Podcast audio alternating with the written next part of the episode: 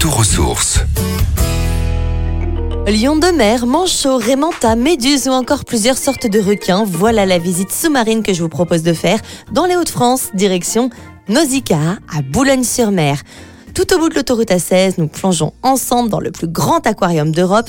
Plusieurs bassins vous émerveilleront, comme celui de la Grande Baie, long de 20 mètres, haut de 5. Ici, le ballet des créatures marines vous offre un spectacle à couper le souffle. Au cœur du lagon tropical, vous découvrirez les récifs coralliens. Couleurs vives et biodiversité tropicale seront au rendez-vous. Vous frissonnerez et affronterez sans doute quelques peurs en profitant d'une rencontre incroyable avec les requins.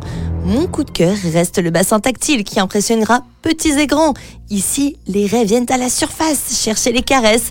Vous n'avez qu'à tendre la main et effleurer l'eau pour qu'elle vienne jusqu'à vous. Une expérience originale et ludique.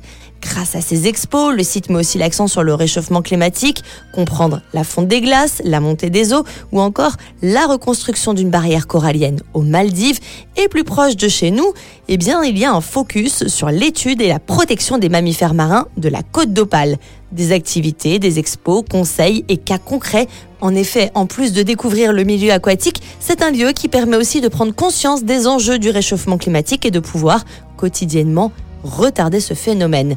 Nourrissage, entraînement, quiz ou encore réalité augmentée, voilà le programme familial que je vous propose. N'hésitez pas à vous rendre sur le site nausicaa.fr pour plus d'infos et pensez à nous envoyer vos plus belles photos sur notre page Facebook en mode dans de la mer, bien sûr. Retrouvez toutes les chroniques de Sanef 177 sur sanef177.com.